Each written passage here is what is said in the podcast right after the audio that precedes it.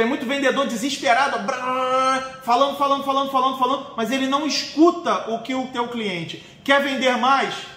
Fala menos e escuta mais. O cliente vai falar exatamente o que ele precisa, como ele se sente, quais são as dores dele e você vai vender os remédios para curar as dores dele. Ponto. Então assim, escuta a resposta. Uma das habilidades mais importantes do vendedor é ouvir e muitos vendedores não ouvem. Cara fala: "O que, que eu faço para melhorar, para vender mais?" Cala a boca. Fala menos. Fala pouco e acertadamente e deixa o teu cliente falar deixa ele falar. E quando ele falar, você olha no olho dele e ó, faça, gesticule com a cabeça, fala, cara, que legal, se empolga com a história dele, faça um elogio sincero e a coisa vai acontecer.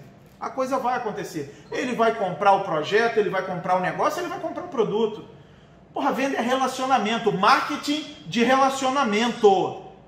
Venda é relacionamento. Nós não estamos na era da informação, nós não estamos na era do digital, nós não estamos na era da tecnologia, nós estamos na era dos relacionamentos.